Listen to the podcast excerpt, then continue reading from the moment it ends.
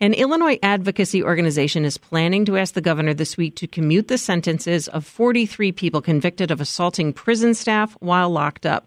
Most of the prisoners suffer from severe mental illness, and advocates say those illnesses were made worse when prison officials put them in solitary, and there they were confined in their cells for 23 hours a day, seven days a week.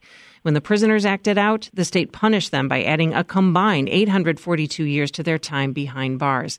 WBEZ criminal justice reporter Shannon Heffernan has been reporting on this issue and joins us now. Hi, Shannon. Hello. Shannon, I just want to start with the story of Christopher Knox. When he was sentenced to prison, he was supposed to do 11 years inside, but then that got extended by, by a lot. Yeah, Christopher Knox went into prison um, when he was 19, and he already had a pretty long history of mental illness going back to age seven. And in prison, he got in trouble and was sent to solitary. And he says it was really rough on him. He caused me to go into the darkest places that I that I never want, you know what I'm saying, ever go again. You know what I mean? It put me in a mind frame where I didn't care about anyone or anything. You know, I didn't care about nothing. You know, I just gave up. I had lost all hope. He engaged in self harm, like mutilation and suicide attempts. But he also acted out, doing things like throwing liquid soap on a guard or spitting on a guard. And when he explained it to me, he said he did that for similar reasons. He was looking for some kind of stimulation. He wanted to feel a kind of pain or even just have things over with because he found so t- uh, solitary to be so torturous. Um, but he got convictions for those incidents, and the time started racking up. What started as an anticipated 11 years in prison turned into a projected 41 years behind bars.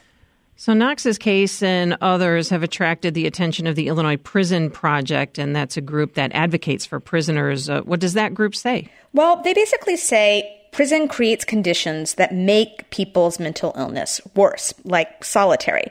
But then when their symptoms get worse and they act out, they punish them for it. This group helped Knox to eventually get out of prison, but now they're working on getting others out. They're seeking commutations for dozens of people. All right, so Shannon, I know you've been in touch with a union that represents guards and other corrections staff. What is their reaction to this effort to roll back time for prisoners who have been convicted of assaulting their members? Well, they generally don't take a stance on commutations, but the union did say that there needs to be a system for discouraging bad behavior, including violence against staff and um, other people in prison. Department data shows that there's around 57 guard assaults a month in 2021, so it's definitely a problem. I also heard from Randy Yedinak. He's a state's attorney in Livingston County. That's the county where Pontiac is. And Pontiac is one of the prisons where a lot of these incidents occur.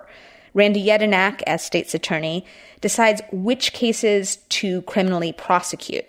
And he essentially says guards didn't sign up for this and they deserve their day in court.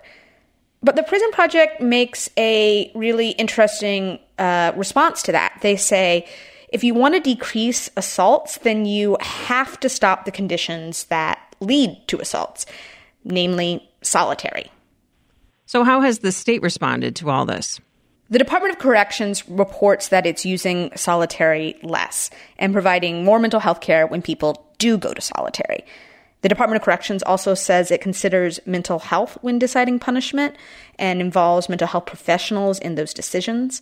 Um, and as far as commutations go, the governor said that he'd consider commutations petitions as they are presented. Shannon Heffernan is a criminal justice reporter here at WBEZ. Thanks, Shannon. Thank you so much.